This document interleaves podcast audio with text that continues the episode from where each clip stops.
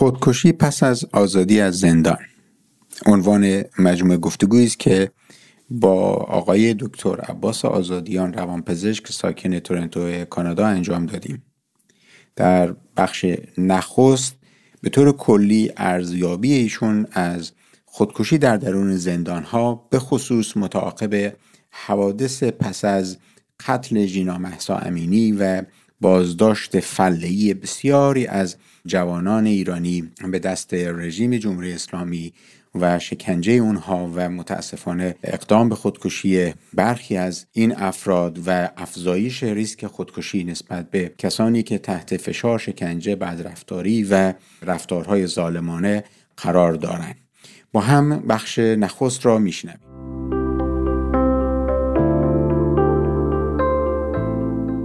مرسی آقای رئیسی عزیز. خب موضوع خیلی مهمی رو مطرح کردید. خب می‌دونیم به طور کلی خودکشی یک مسئله خیلی بزرگ اپیدمی که حالا در سطح جهان هست در سال حدود یک میلیون نفر در دنیا دست به خودکشی می‌زنن. این یه فاکتور کلی که باید در نظر بگیریم. فاکتور دوم اینه که کلا مطالعات نشون میده که زندان رفتن و زندانی شدن خودش یک ریسک بزرگیه برای دست به خودکشی زدن. مطالعات مختلف تو کشورهای مختلف نشون میده که شاید خطر خودکشی ریسک خودکشی در کسانی که تو زندان بودن سه تا چهار برابر شرایط قبل از زندانشونه در مقایسه با کسانی که مثلا فرض کن زندان نرفتن. نکته سومی که باید در نظر بگیریم اشاره کردی که تعداد زیادی از این بچه ها خب جوون بودن یا نوجوان بودن کلا نوجوانی و جوانی خودش یک ریسک بزرگی برای خودکشی و ما می‌دونیم که توی سن 15 تا 29 خودکشی یکی از بزرگترین علتهای مرگ و میره توی این سن گروهی. اینا فاکتورهای کلیه که الزاما ربطی به این بچه ها به طور خاص نداره. این ریسک هایی است که توی به طور کلی وجود داره و طبیعتا شامل این بچه ها هم میشه. طبیعتا چیزی که به طور خاص شامل این بچه ها میشه شرایطی که توش دستگیر شدن شرایطی که توش زندان رفتن و شرایطی که توش آزاد شدن و اینها برخوردی که باشون شده مسائلی که تو زندان براشون پیش اومده اینها مسائل خیلی بزرگیه که ریسک خودکشی اینها رو کلا بالا می‌بره.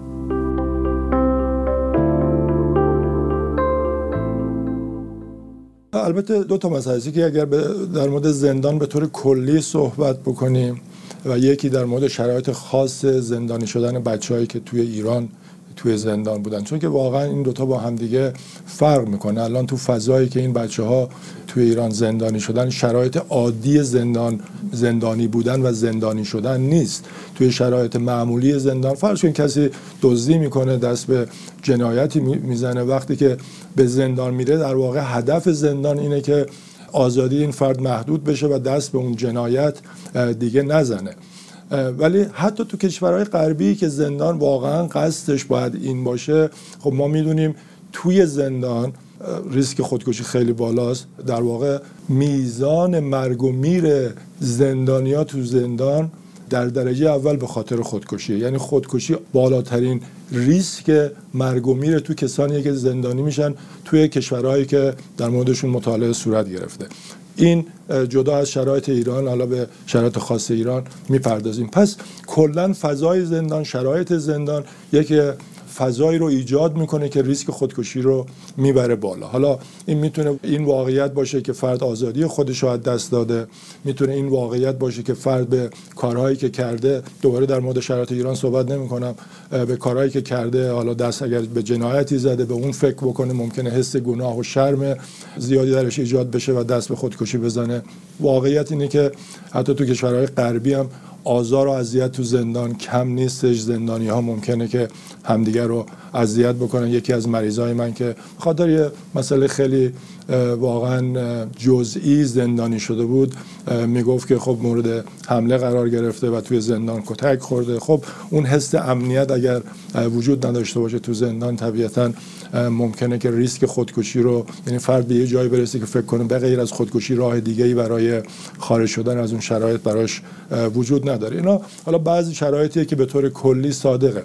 توی ایران در رابطه با جنبش اخیر زن زندگی آزادی باید ما اینو در نظر بگیریم که این زندان زندان متفاوتیه.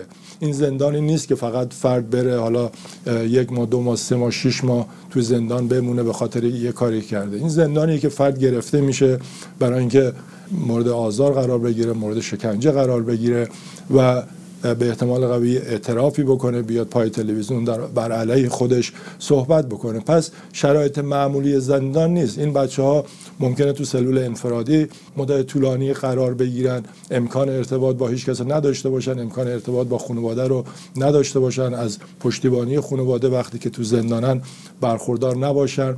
همونطوری گفتم ممکنه تحت انواع شکنجه قرار بگیرن. پس خود این یه ریسک خیلی بزرگی آزاری که می‌بینن.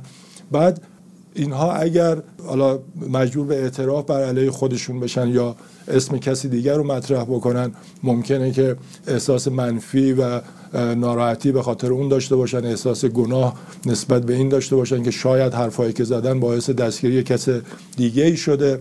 قسمت دیگه مسئله آزادیه. خب این افراد وقتی آزاد هم میشن اولا تهدید میشن که در مورد زندانشون صحبت نکنن. تهدید میشن که در مورد مسائلی که براشون پیش اومده بلایی که سرشون اومده با کسی صحبت نکنن. در نتیجه این تهدید دوباره وجود داره و اینها باعث میشه که حتی بعد از زندان هم ممکنه که دسترسی به یه سری سرویس ها نخوان داشته باشن نرن دنبال اینکه درمان بگیرن دکتری رو ببینن یا حتی با خانواده نخوان صحبت بکنن که خود اون هم یه فاکتور خیلی مهمه. یعنی فاکتورهای زیادیه که می‌تونه تو این شرایطی که این بچه ها هستن ریسک خودکشیشون رو ببره بالا. یه سری مسائل حالا سنم مطرح میشه دیگه. ببینید شما این بچه ها با یه شور و شوقی وارد این فضای مبارزاتی شدن. به حال فکر می‌کردن که میان تو خیابون و تغییرات ایجاد می‌کنن. اینها تجربه مبارزاتی آنچنان ندارن و خودش این هم یک فاکتور دیگه که وقتی از زندان میان بیرون می‌تونه باعث سرخوردگی و ناامیدیشون بشه. این مجموعه واقعا همه دست به دست هم میده که ریسک خودکشی رو در این جمع توی زندان یا بعد از زندان اضافه بکنه.